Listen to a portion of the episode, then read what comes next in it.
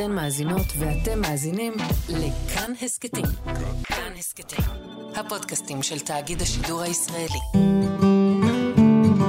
חייבת לשאול. אורית נבון והרב דוד סתיו מדברים על החיים.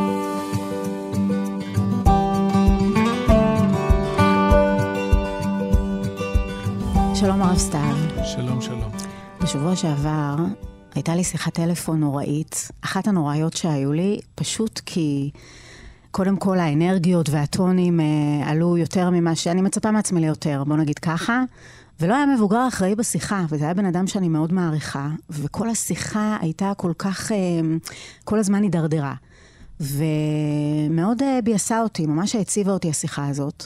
חשבתי עליה אחר כך, עם גוש כזה בגרון, ואז ישר אמרתי לעצמי, איך את יכולה להתבאס משיחת טלפון, גרועה ככל שתהיה, כשיש חטופים ויש חיילים הרוגים, איפה הפרופורציות שלך?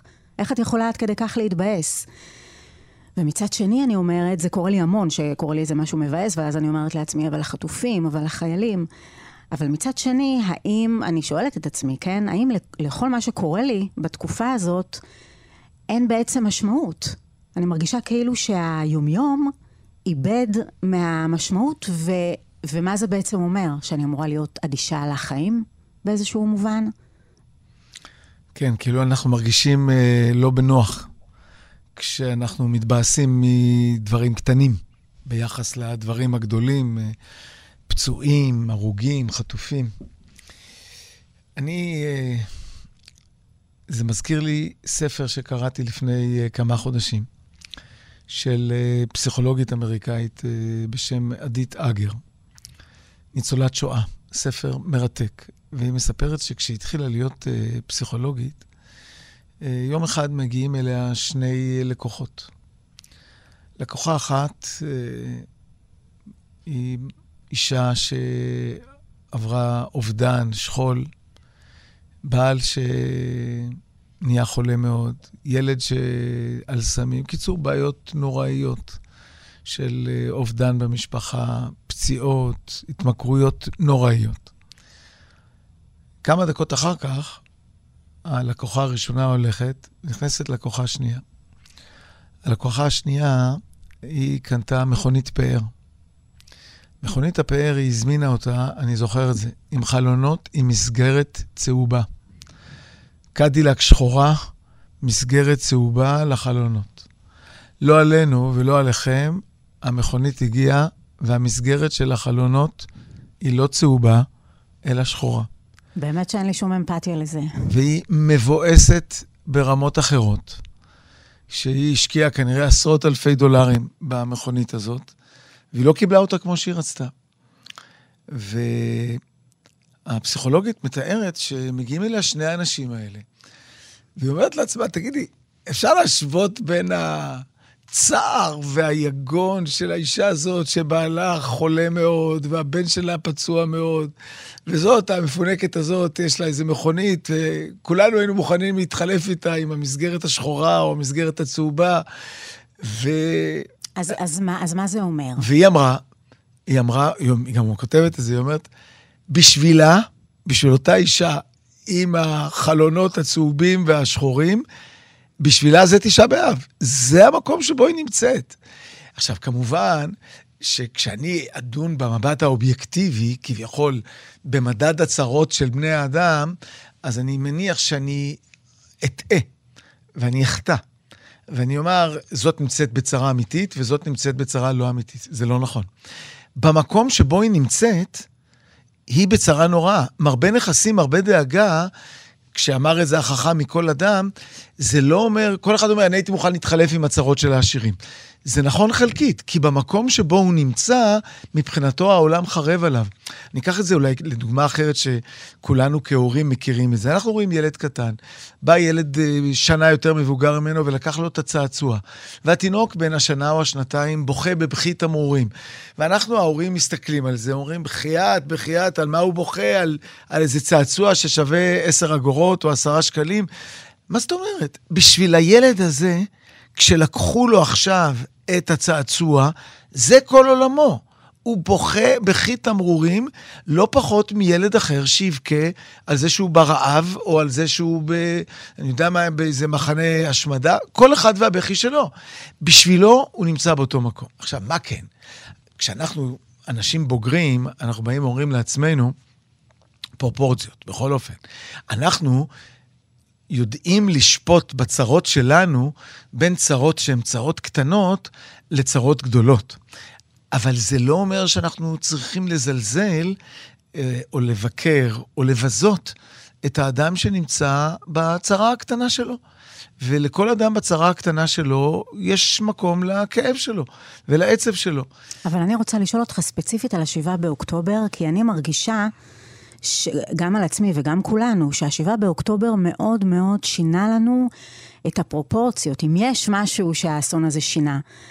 אמ, ובעצם השאלה היא, מה עושים עם זה? כי אני מרגישה שיש ימים שבאמת אני אומרת לעצמי, במה את מתעסקת? ומה מטריד אותך? ואני לא מדברת כרגע על אנשים אחרים שאני שופטת אחרים, כמו הפסיכולוגית שאתה מדבר עליה, או כמו ילד שאנחנו רואים, אלא אנחנו כלפי עצמנו. אנחנו מדברים על פרופורציות ועל, אה, ועל מה לעשות עם זה אחרי השבעה באוקטובר. זה ודאי נכון. אתה מרגיש וד... ככה גם? מאוד, מאוד מאוד. זה ודאי נכון, במובן הזה שאנחנו חייבים, לה... אה, כשאנחנו מסתכלים לעצמנו, לא שופטים אחרים, כל אחד והכאב שלו. אבל כשאנחנו בודקים את הכאבים שלנו, מה גורם לנו להתעצבן, או מה גורם לנו להתעצב, ברור שאנחנו צריכים לקחת דברים בפרופורציות. אבל באמת זה מלמד אותנו על הפרופורציות גם כשאין חטופים ואין הרוגים. אני שמעתי שבוע שעבר, פגשתי uh, כמה משפחות שכולות uh, משוהם, עשו איזה מפגש uh, משפחתי של כמה משפחות. הם לא הכירו אחד את השני, כלומר, לא כל המשפחות הכירו אחד את השני. ואחד ההורים סיפר שהייתה לו תאונה עם אחת האימהות, ובאזור שוהם, תאונת דרכים, תאונה קלה, וכמנהג אנשים הגונים, הם החליפו פרטים. וכשהוא אומר לה את השם שלו, והיא אומרת לו את השם שלה, אז ככה היא אומרת לו, רגע, אתה לא האבא של החייל הזה שנהרג? והוא אומר לה, את לא האימא של הבחורה הזאת שנהרגה בנובה? ואז שני ההורים האלה, האבא והאימא, אה, תופסים את עצמם, אומרים, רגע, רגע, אנחנו בימים כתיקונם, כנראה, חילופי הפרטים האלה היו גם מלווים בחילופי האשמות, ואולי קצת כעסים, איך נהגת, איך נהגת, למה לא שמת לב, לא שמת לב וכדומה. אחרי שאיבדנו את היקר מכל, אה, אנחנו מתייחסים גם אל התאונה הזאת בצורה קצת אחרת, וטוב שכך. אבל האמת היא שבאמת, תמיד היינו צריכים להתייחס לתאונה הזאת, שבסך הכל כילתה עצים ואבנים, קצת פח מפה ופח משם, היינו צריכים להתייחס אליה אחרת. אבל בהיעדר פרופורציות נכונות, אז הכעס הקטן ממלא את כל ההוויה שלנו. אבל כשאנחנו מלאים בדברים אחרים, אז אנחנו יודעים לשים את זה בפרופורציה. אולי נדבר רגע על מה זה אומר להיות בפרופורציות ולמה זה בכלל חשוב. אם נניח יש בן אדם שהוא קצת יותר סוער ולוקח ללב, זה בהכרח רע? אני אגיד לך, אני חושב שבעיקרון, אדם צריך להיות פועל בעולם ולא נפעל. כשאני מגיב למשהו ברוגזה, כשאני מגיב למשהו בכעס, בעצב, פירושו של דבר שמשהו מפעיל אותי. זאת אומרת שיש משהו ב, באישיות שלי או במלאות שלי שפגום, שאני נותן לכל משהו קטן כזה להפעיל אותי. ככל שאדם, אה, כשאדם יש לו, יש פסוק במשלי, כשאדם יש לו שמחת הלב, אז ממילא זה גם מאיר את פניו, וזה גם גורם לו להגיב למציאות בצורה אחרת.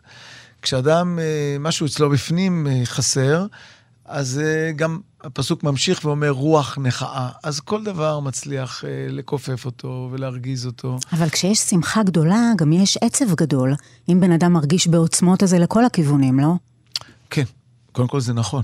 אגב, התחושות לא סותרות. את יודעת, אנחנו בעיצומו של חודש אדר, ושאלו אותי באיזה מקום, איך אפשר לשמוח בימים האלה? משנכנס אדר, מרבים בשמחה, אומרים חכמינו, כשאתה רואה את כל מה שקורה מסביבנו, אמרתי שבתלמוד יש מימרה מאוד מאוד מעניינת.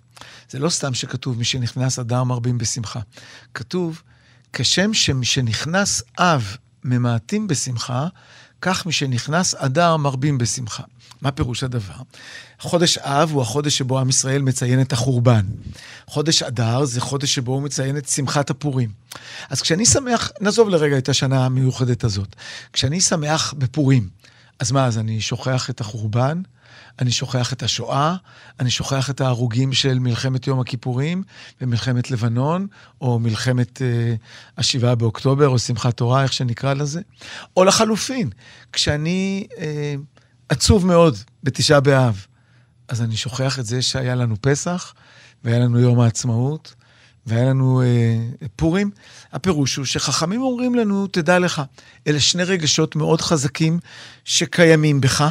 וטוב שקיימים בך, רק תדע שלפעמים אתה צריך לשים את ההדגש על החלק המלא בכוס, על השמחה, ולפעמים על החלק החסר בכוס. ונדמה לי שזה גם המקום שצריך ללוות אותנו. צריכים להיות בשמחה גדולה על הילדים הנפלאים שיש לנו, על הדברים הטובים שקורים לנו, וצריכים להיות בעצב על הדברים החסרים שיש לנו. אני רוצה לספר לך, אני, אני מקשיבה לך ואני באמת אה, חושבת גם על עצמי וגם על אנשים אחרים שאני מכירה, שיש להם מה שנקרא פרופורציות מאוד מאוד טובות ונכונות לחיים.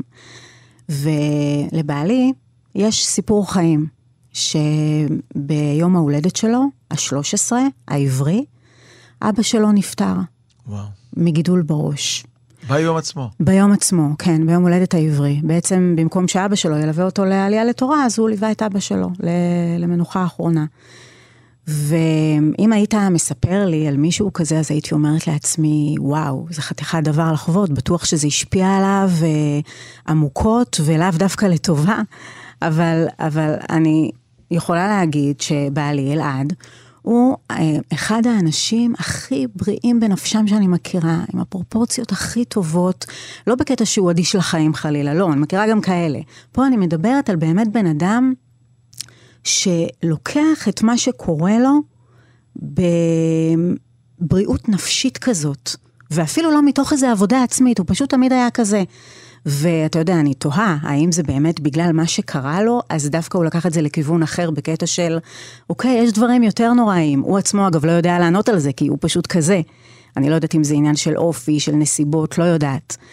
אבל לפעמים אני, אני מקנאה בו על זה, כי אגב, אני, שהייתה לי ילדות בסדר, ואני קצת מפונקת אולי אפילו מכל מיני בחינות, אז אני, אני כן יותר סוערת, ואני כן יותר לוקחת דברים ללב, ומנעמים עם השנים למדתי למנן את זה, אבל באמת אה, יש ביני לבין אלעד אה, הבדלים מאוד מאוד, גם בקטע הזה, וגם מבחינת מה שחווינו.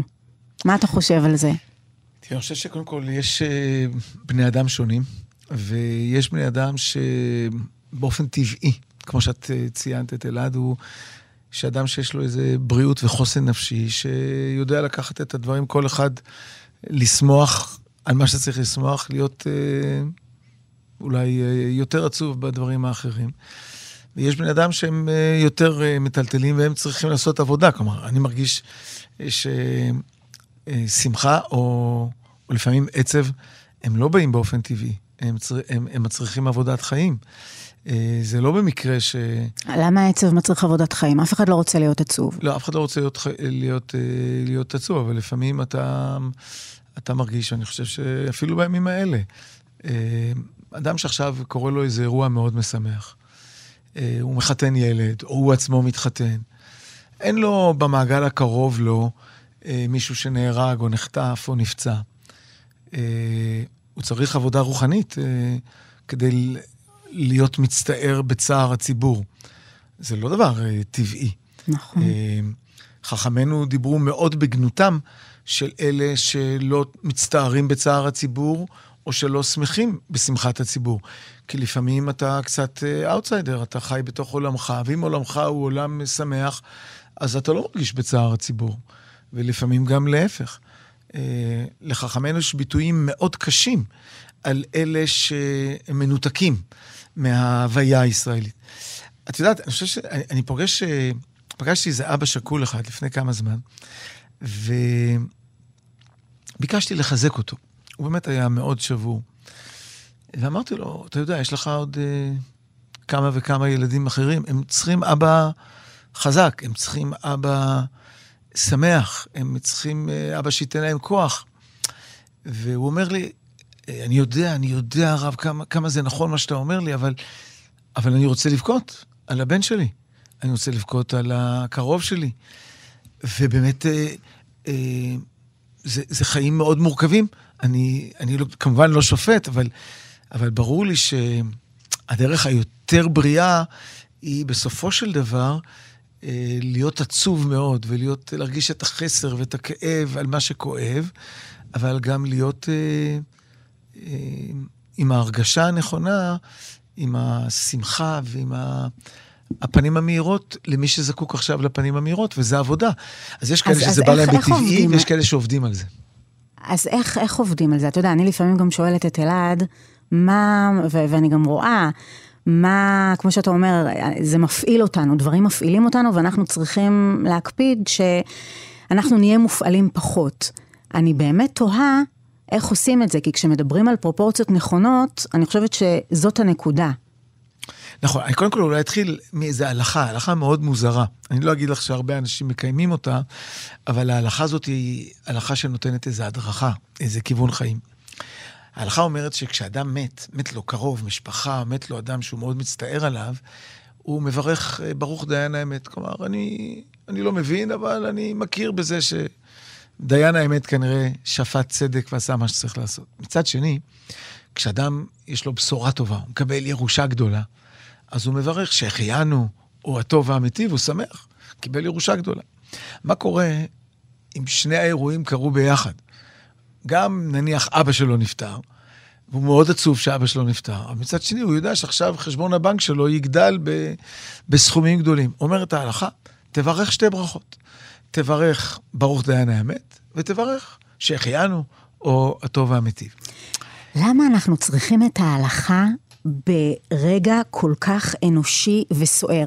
אנחנו מרגישים את מה שאנחנו מרגישים. אנחנו לא צריכים, למה אנחנו צריכים שיגידו לנו מה לעשות עם זה? אני חושב שזה ממש נוגע למה שעכשיו אני רוצה לדבר עליו.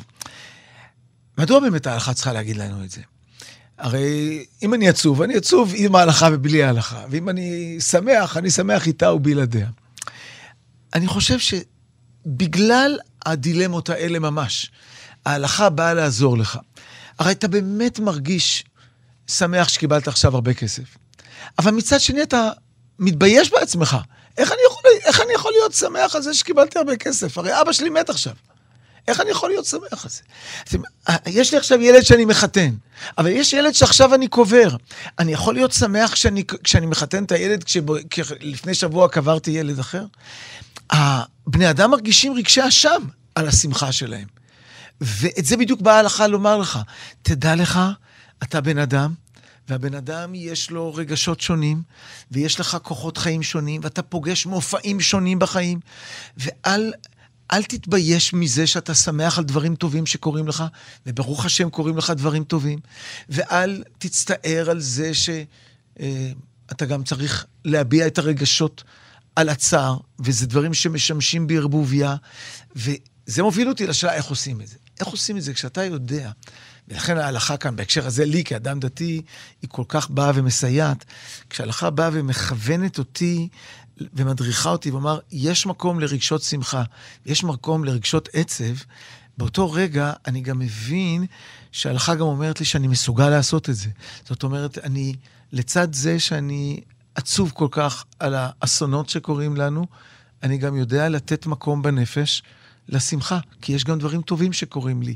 והעולם הוא לא או שחור או לבן, הוא לא עולם שיש בו רק שמחה או רק עצב. העולם שלנו הוא כל הזמן גלגל מסתובב בעולם, ויש בו תחנות של עצב ותחנות של שמחה. ואנחנו כבני אדם נדרשים לשים אליהם לב, להיות רגישים אליהם, לא לדכא את המחשבות האלה, אבל גם כשאני עצוב על דברים נוראיים, אני גם צריך להיות שמח על הבוקר שיקום למחרת, ועל הדברים הטובים שיש לי אפילו באותו רגע שקרה לי הדבר הרע. וגם בשבעה באוקטובר, לצד הדברים הנוראים שקרו, קרו דברים נוראים רבים רבים, אי אפשר למנות אותם. ועדיין קורים. גם, ועדיין קורים, כמו שאת אומרת. רק השבוע פגשתי בשיבא הייתי באיזה ביקור שם, ובא אליי איזה בחור, הלם חמודות, ממש, בלי רגל. והוא מספר, ביקשתי ממנו שיספר את מה שהוא מספר גם באנגלית, כי הייתה שם איזו קבוצה של אמריקאים. והוא מספר את הסיפור שלו, איך הוא נפצע, ואיזה פגיעות יש לו באוזניים וברגליים. כולו חיוך, כולו אושר. והוא אומר, אני אתגבר, אני אתגבר, ואנחנו נתגבר, ו... ובמקום שהם יגידו לא תודה על מה שהוא עשה למענם, אומר, וואו, כמה אני מעריך את זה שבאתם, כמה אני מעריך את זה שבאתם לבקר בישראל. ופתאום ראית אדם שלצד כל הדברים הנוראיים שעברו עליו, והוא עוד יעבור, השם יודע כמה עוד יעבור עם, עם, ה, עם הרגל הפגועה שלו, אה, הוא יודע גם אה, לראות את הדברים השמחים. אני יכולה לשאול אם הוא היה אדם דתי? לא. לא, לא, את יכולה לשאול. הוא לא היה אדם דתי. הוא לא היה דתי. לא דתי. אתה יודע למה אני שואלת? פגשתי שם שלושה, שניים דתיים ואחד לא דתי. הסיפור הזה עם הלא דתי. כי אני תוהה אם האמונה באמת נותנת גם פרופורציות וגם אה, איזושהי השלמה עם אה, דברים רעים שקורים. אני לא בטוחה בזה כבר, אגב, אם היית שואל אותי לפני ה-7 באוקטובר, הייתי אומרת לך, ברור שמבחינת האנשים שאני פגשתי, שקרו להם דברים לא טובים בחיים, אז uh, אנשים דתיים, ראיתי בהם יותר, יש להם יותר כוחות אולי, אני קצת נזהרת במילים, כי אני לא בטוחה אם זה מדויק. אבל אחרי ה-7 באוקטובר, ועם הקיבוצניקים שפגשתי, אז uh, שמתי לב שגם אנשים שאין להם בהכרח אמונה באלוהים, הם יכולים למצוא בעצמם המון כוחות. אני, אני, לא, נוח, לא נוחה לי השיחה הזאת עם אלוהים ולא אלוהים, כיוון שאני חושב שיש לנו, אנחנו מתייחסים, כשאת אומרת את המילה אלוהים, את מתכוונת למשהו אחד, אני כנראה כשאני אומר את זה, אני מתכוון למשהו אחר. אבל אני אנסח את זה בשפה שלי. כשאדם מאמין שיש משמעות לחייו, ויש משמעות למה שהוא עושה כאן בעולם, ושהוא לא אה, אפיזודה מקרית, ולא חשוב לי עכשיו אם הוא מניח תפילין או לא מניח תפילין, בעיניי הוא אדם מאמין. כי אלוהים מבחינתי זה להעניק משמעות למציאות שלנו, להעניק תוכן לחיים שלנו. וכשאני רואה את הבחור הזה, שנפצע קשה, וכל החיים שלו, איכות החיים שלו הולכת להשתנות. אבל הבן אדם הזה הוא חדור הכרה שמה שהוא עשה הוא המעשה הנכון, ושמכאן ואילך הוא חי חיים שיש בהם את, ה, את החותם הזה של עם ישראל ושל מדינת ישראל אה, על בשרו ועל גופו. אני בטוח שאיכות החיים של הבחור הזה, ולא מעניין אותי אפילו אם הוא ישמור שבת או לא, איכות החיים והמשמעות של החיים של האיש הזה, היא תהיה משהו אחר לגמרי. במובן הזה, הוא האדם הכי מאמין שאני, שאני מכיר. יכול להיות אדם אחר שאולי הוא מניח תפילין, אבל הוא לא חי חיים של משמעות, אז ממילא אמונתו היא מאוד אה, דלילה, היא מאוד לא... אז אני ראיתי כאן, בעקבות המלחמה, ראיתי דתיים ולא דתיים, אה, כשכולם חדורי הכרה שמה שהם עשו הוא המעשה הנכון, רואים את זה במכתבים שהחבר'ה האלה שולחים הביתה, אם אתם תקראו את זה, כן. אז כנראה אני כבר לא בין החיים. את רואה את האנשים האלה כל כך שלמים עם עצמם, שלמים עם, עם מה שהם עשו, במילים אחרות, יש להם משמעות בחיים שלהם. כשלאדם יש משמעות בחיים שלו, הוא גם תופס את הפרופורציות של הדברים אחרת.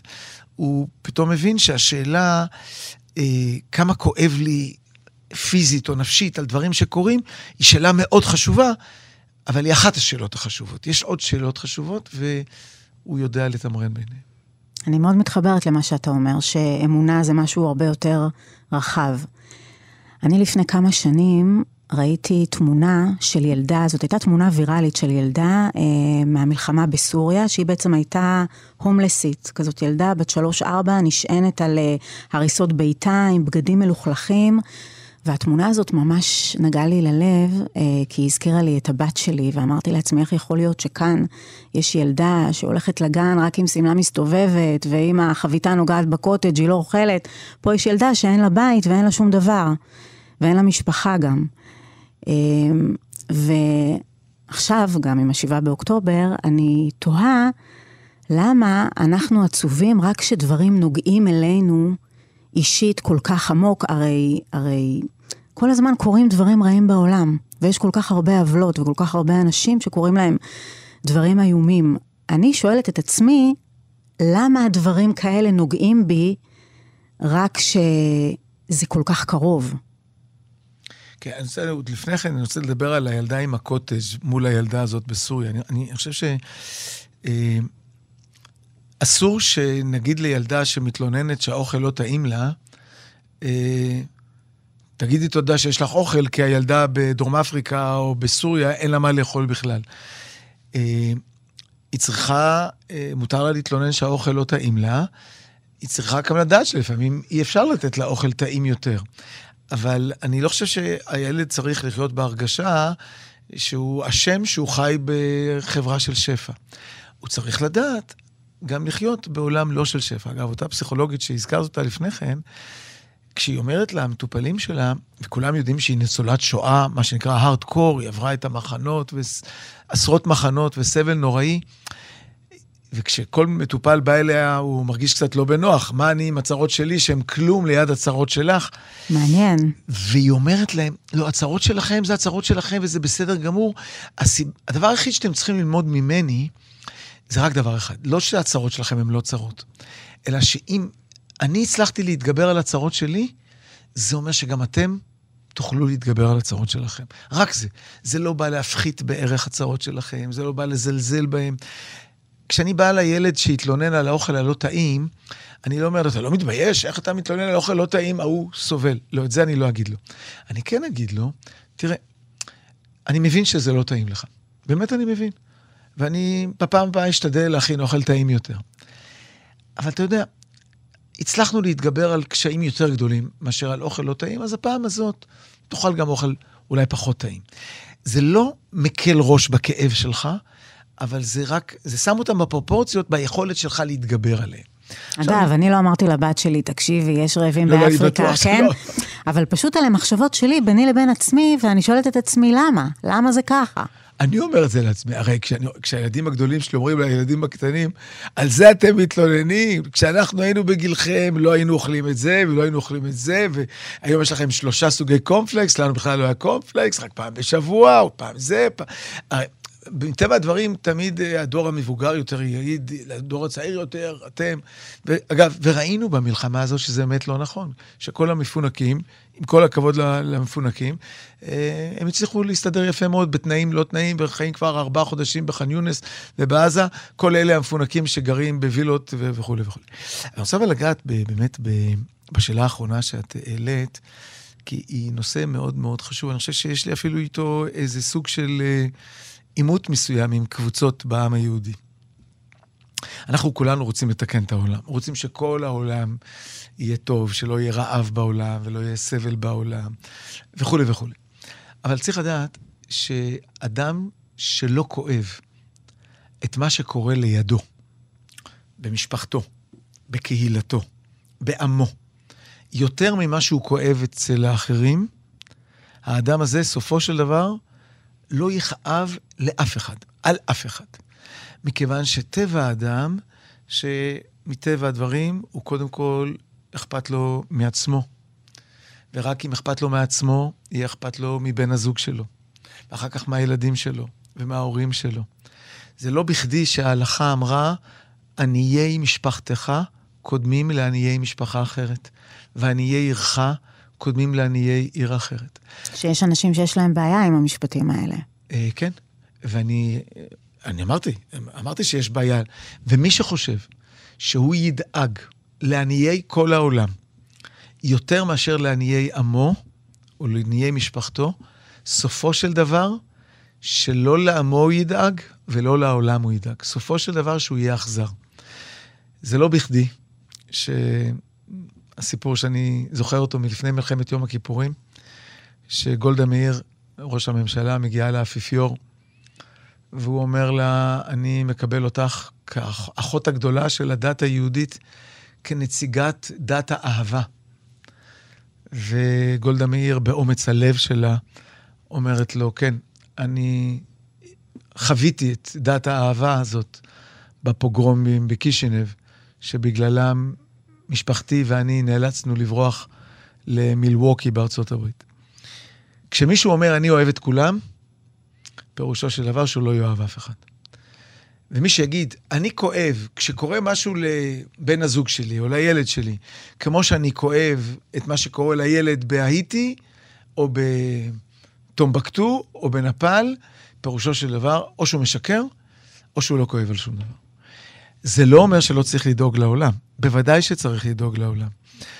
אבל הדאגה לעולם נעשית מתוך זה שאתה רואה את הכאב של המשפחה שלך, רואה את הכאב של העם שלך. כשאתה נחווה, אה, נחשף לכאב, אתה גם תעזור לכאב של אחרים. אבל אם אתה תגיד, בשבילי כולם אותו דבר, סופך להיות אכזר.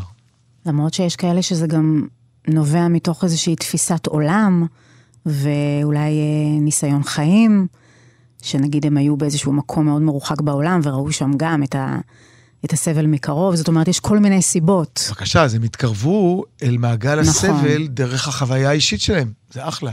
אני לא מדבר דווקא על קרבה משפחתית. הזכרתי קרבה משפחתית, אבל הזכרתי גם קרבה קהילתית, ברור. מטבע הדברים, אדם שאם אני חי בשוהם, אז uh, אני כואב, אני חושב שאני כואב כל הרוג שנהרג בישראל.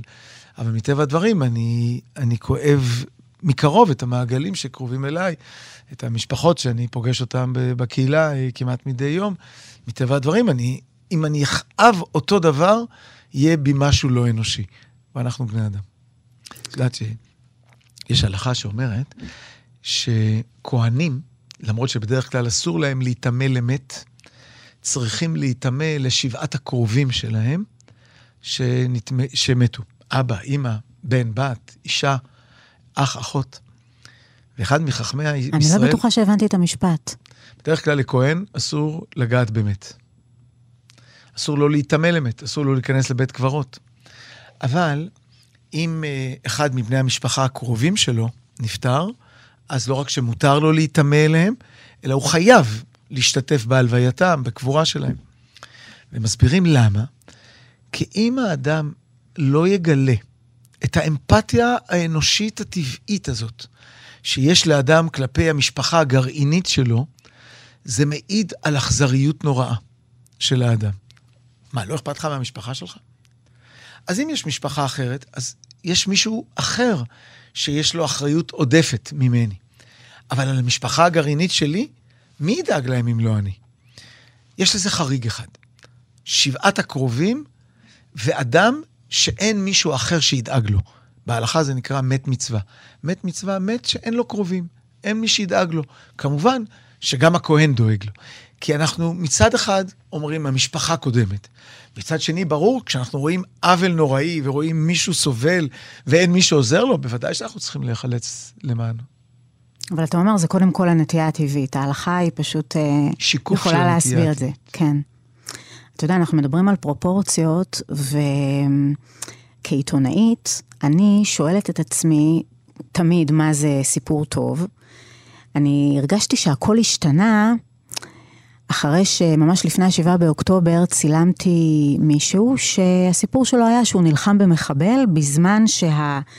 ילד שלו יושב באוטו עם הטלפון שלו כמה מטרים לידו, ואז השיחה הייתה גם על איך זה להיאבק במחבל, בזמן שהילד שלך יושב באוטו ודיברנו על כמה שזה מטורף, והוא סיפר על ה... איך שזה השפיע עליהם, ואמרנו, וואו, זה ממש סיפור טוב. וזה קרה ממש לפני השבעה באוקטובר, זה היה כבר, זה נכנס לעריכה, ואז קרה השבעה באוקטובר. ואמרנו, אי אפשר להעלות סיפור כזה.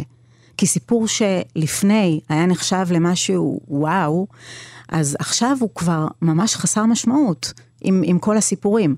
עכשיו, כשהתחילו, ה, ה, כשהתחלתי לדבר עם האנשים של השבעה באוקטובר, אז גם כל אחד הפנה אותי למישהו שקרה לו משהו יותר גרוע. מישהי אמרה לי, אני הייתי 15 שעות בממ"ד עם הילדים שלי, אבל שכנה שלי הייתה 30 שעות בממ"ד, תדברי איתה.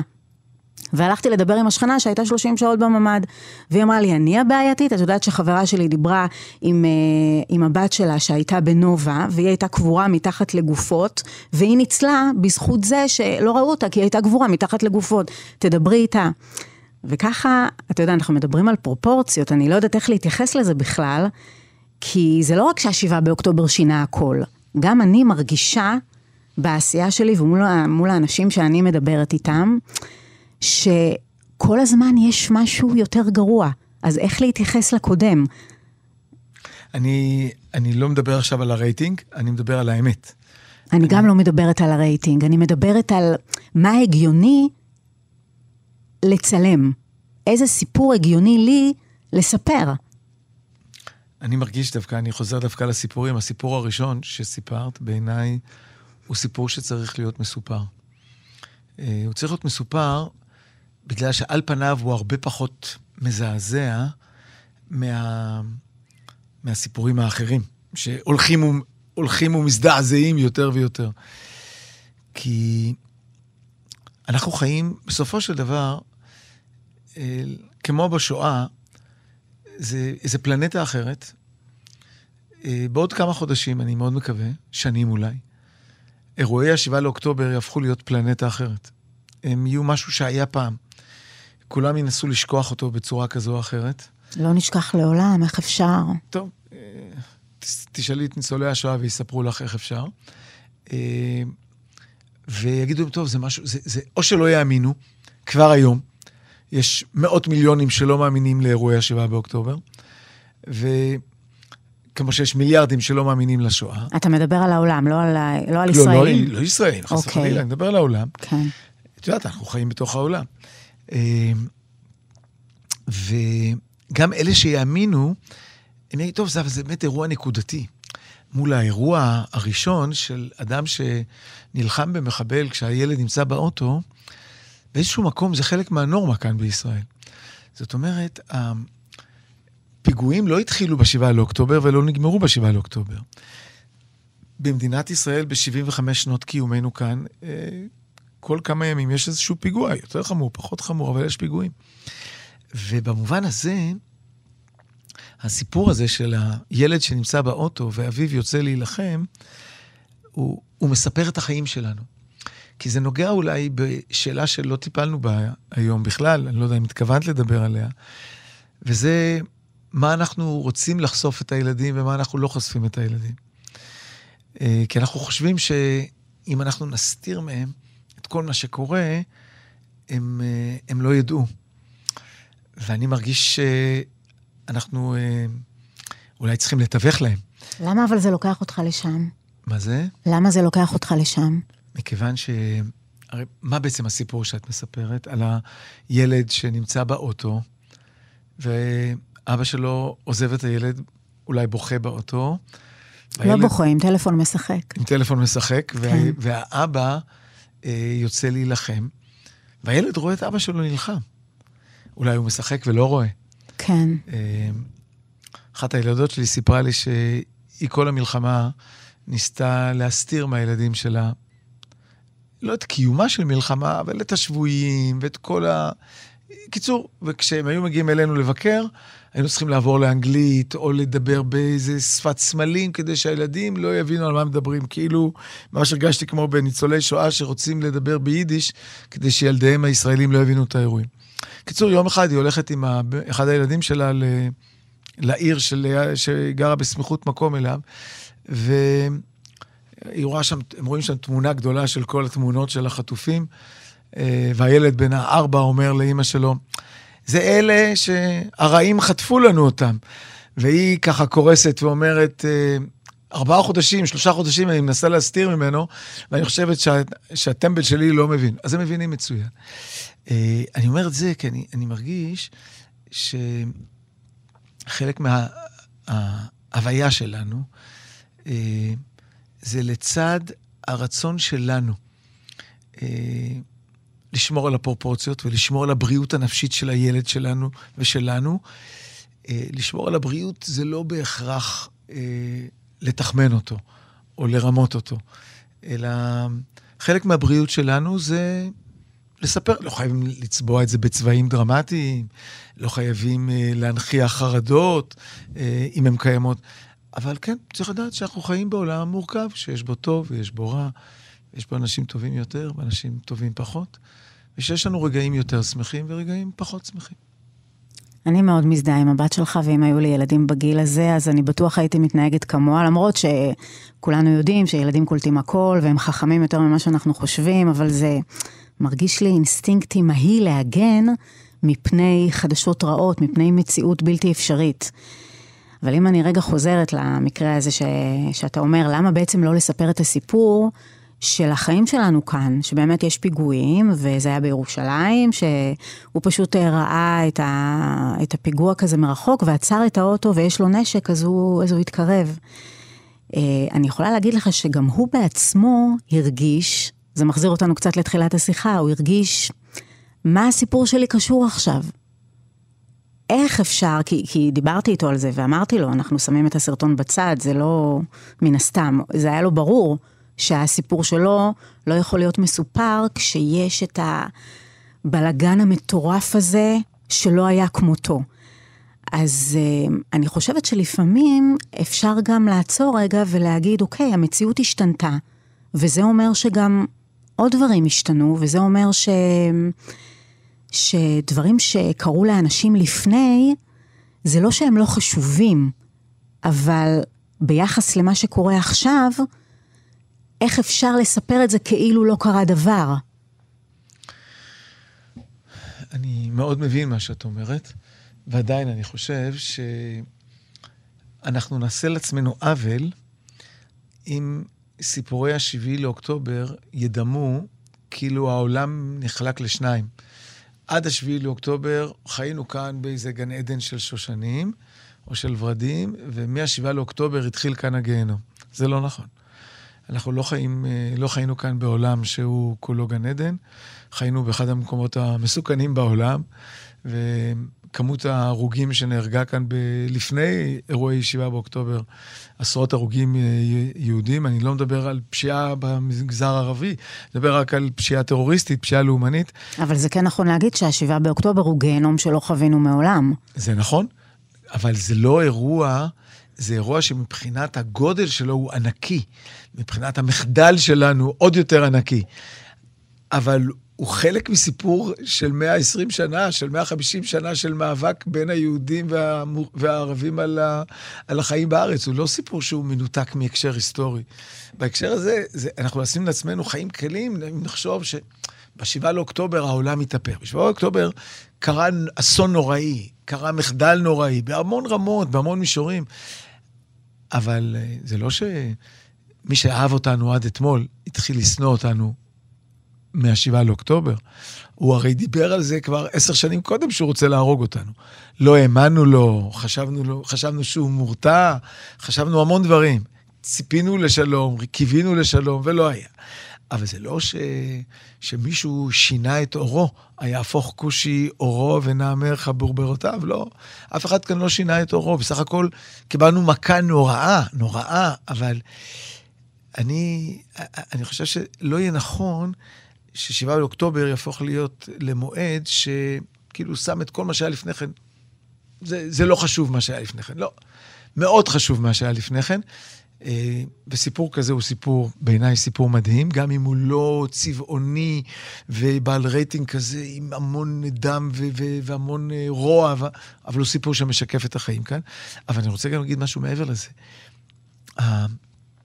השבעה לאוקטובר כאירוע, הוא אסור שהוא יהיה אירוע בודד. הוא צריך להיות משהו שיושב על, על רצף שאצלנו השתנו פרופורציות. ביחס לוויכוחים שלנו, ביחס לחיים שלנו. הרי אנחנו שנינו זוכרים את הדיונים שהיו כאן לפני ה-7 לאוקטובר, ולא שהם התבטלו מן העולם, אבל פתאום הם מקבלים פרופורציות אחרות.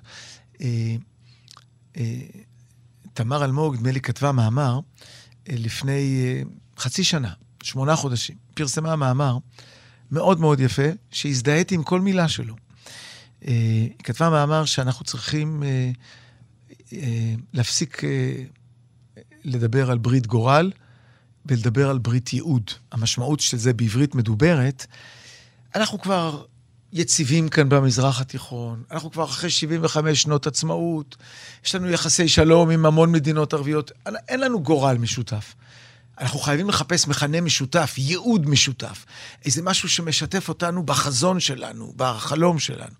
כשהיא אמרה את זה מאוד הזדהיתי, זה היה סביב הרפורמה והמאבקים. בא השבעה לאוקטובר ואמר לנו, חבר'ה, חבר'ה, הגזמתם, יש לנו עוד מה לעבוד בגורל שלנו. אפילו הגורל שלנו עוד לא, עוד לא יציב. אלה מסביבנו עוד אה, לא סגורים על זה שיש להם כאן עם אחד שהוא מאוחד ומלוכד. ויש לנו הרבה מה לעשות בעניין הזה. אני רוצה אבל לשאול אותך, נורא מעניין אותי אם כמו שאני, בעשייה שלי, מסתכלת על דברים אחרת, כי אני מרגישה שאני חייבת, אין לי ברירה, מעניין אותי אם גם אתה, כשאנשים מגיעים אליך להתייעץ ולשאול, אתה כן יכול בינך לבין עצמך להגיד, עכשיו חזרתי מניחום אבלים של, של שש משפחות שכולות במקום מגוריי, ועכשיו בא מישהו שמטריד אותו משהו, לא יודעת, תן לי דוגמה בראש, משהו נורא קטן. סכסוך שכנים על מרפסת. סכסוך שכנים על מרפסת, מעולה. האם אתה מרגיש שאתה באמת יכול להתייחס אליו עם כל תשומת הלב ולהבין את הצער שלו כמו, כמו לפני? אני אשקר אם אני אומר שלא חולפת בי המחשבה הזאת לפעמים, נו באמת, מה אתה עכשיו מתעסק עם הדבר הזה? אבל אה, קודם כל אני, אני אומר את זה מניסיוני. כשאדם יבוא וידבר על המרפסת, מרפסת זה סתם, כן? אה, כשהוא יבוא וידבר על זה, הוא יגיד, אני מתנצל שבימים האלה אני מעסיק אותך בנושא הזה, כי הוא מרגיש זוטות, אבל אה, אני לפחות נותן לו את ההרגשה שהמרפסת הזאת זה הדבר הכי חשוב בעולם. אין לי ספק שאתה נותן לו את ההרגשה הזאת. אני שואלת בינך לבין עצמך... לא, לא, אני חושב שזה האמת שלו. אם הוא היה עכשיו יכול אה, לבקר אצל חייל ולהכין אוכל לחיילים או לעזור לשבויים, והוא היה מתעסק רק עם המרפסת, אז מאוד הייתי כועס על זה. אבל אה, לא, הוא אדם שעושה את מה שהוא עושה, הוא תורם לקהילה את שתורם לקהילה, אה, אבל המרפסת צריכה תיקון. והמרפסת, אה, או, או יש לו ויכוח עם השכן על העץ, או אני לא יודע על מה. את יודעת, אחד הסיפורים המדהימים ששמעתי מהאבא של אה, שאולי, שאולי אה, גרינליק, שנהרג במלחמה הזאת, שהיה בכוכב נולד, כוכב חדש, כן. לא יודע איך קוראים לתוכנית הזאת. כוכב נולד, כן. לא, לא כוכב לא נולד, כוכב הכוכב הבא, הכוכב כן. הכוכב הבא, כן. בקיצור, האבא שלו, שהוא, אנחנו קצת משפחה עם המשפחה הזאת, הכרת את המשפחה? אתה מכיר את המשפחה? אה, מאוד. הם, אה, אה, המחותנת שלי היא אחות של האימא. אנחנו קשרים מאוד טובים. אוקיי. בקיצור, אז האבא מספר לי שמסתבר שהוא עשה תאונה אה, יום לפני ה... שהבן שלו נהרג. והבחורה שהוא עשה לה את התאונה, שזו הייתה אשמתו. הוא אמר לה, מחר אני תגיד, תני לי את החשבון בנק ואני אעביר לך את הכסף שצריך אה, להעביר לתיקון. טוב, למחרת הייתה הלוויה, אה, והיא מטלפנת אליו, וכולה מתלוננת, היא לא ידעה שהוא שכל את בנו.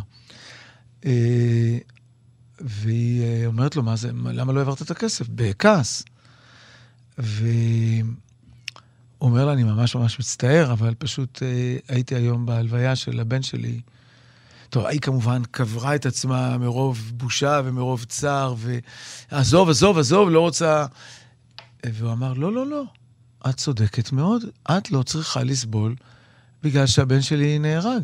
לך, אני פגעתי ברכב שלך, וזה מאוד ביאס אותך, ואני צריך לפצות אותך, ואני צריך לשלם לך. לא חשוב שבעל המוסך שמע שזה האבא של זה וזה, אז הוא ויתר. זה, זה כבר מסיפורי המופת על עם ישראל המתגייס וה, והמקסים, ש... אבל הסיפור מבחינתי הוא הסיפור של האבא שאומר, מה זאת אומרת? זה הצער שלך. הצער שלך, זה, ש... זה שלי יש צער ששכלתי את הבן, זה סיפור אחד. אבל זה שלך יש צער, שאני דפקתי לך את האוטו, ואני צריך לשלם לך, כי את לא רוצה לשלם את זה בעצמך, אני צריך לדאוג לזה.